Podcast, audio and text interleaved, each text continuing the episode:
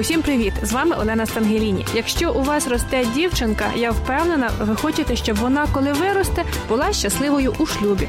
Про важливий нюанс підготовки дівчинки до сімейного життя нам розповідала психолог Ольга Чурикова. Статус мама.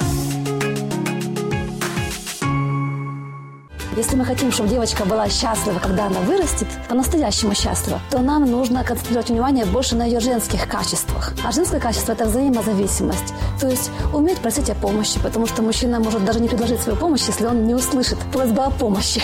Какой-то это чисто мужской подход. Такі конфлікти Да. виникають часто. Если женским качеством является взаимозависимость, то пусть девочка чувствует действительно нужду в ком-то. И тогда в будущем появится тот мужчина, который чувствует потребность быть кому-то нужным. А для мужчин это важно.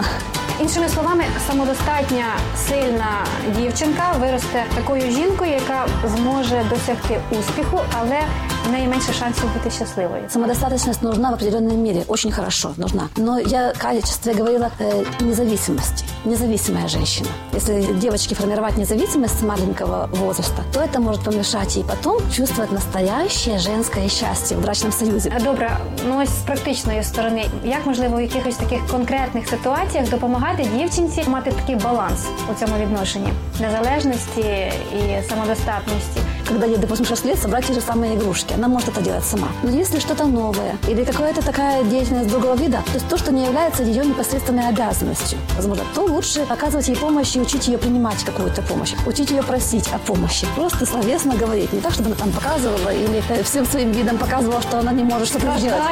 Да-да-да, просто показать, что ты скажи, что ты хочешь. Чи потім чоловік не здогадувався, так?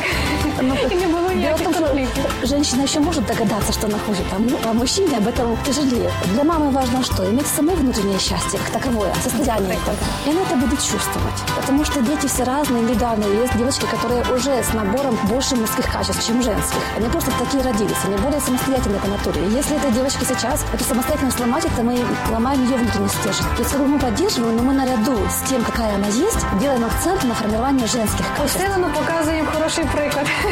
Да. Я зрозуміла, що дівчинці в першу чергу потрібно допомогти бути щасливою, або принаймні зберегти те внутрішнє щастя, з яким вона народилася. Потрібно їй допомагати, хвалити за її якості, так а не за конкретні дії. Ви все вірно зрозуміли. Дякую вам за ваші поради. А тепер залишилося все це застосовувати на практиці.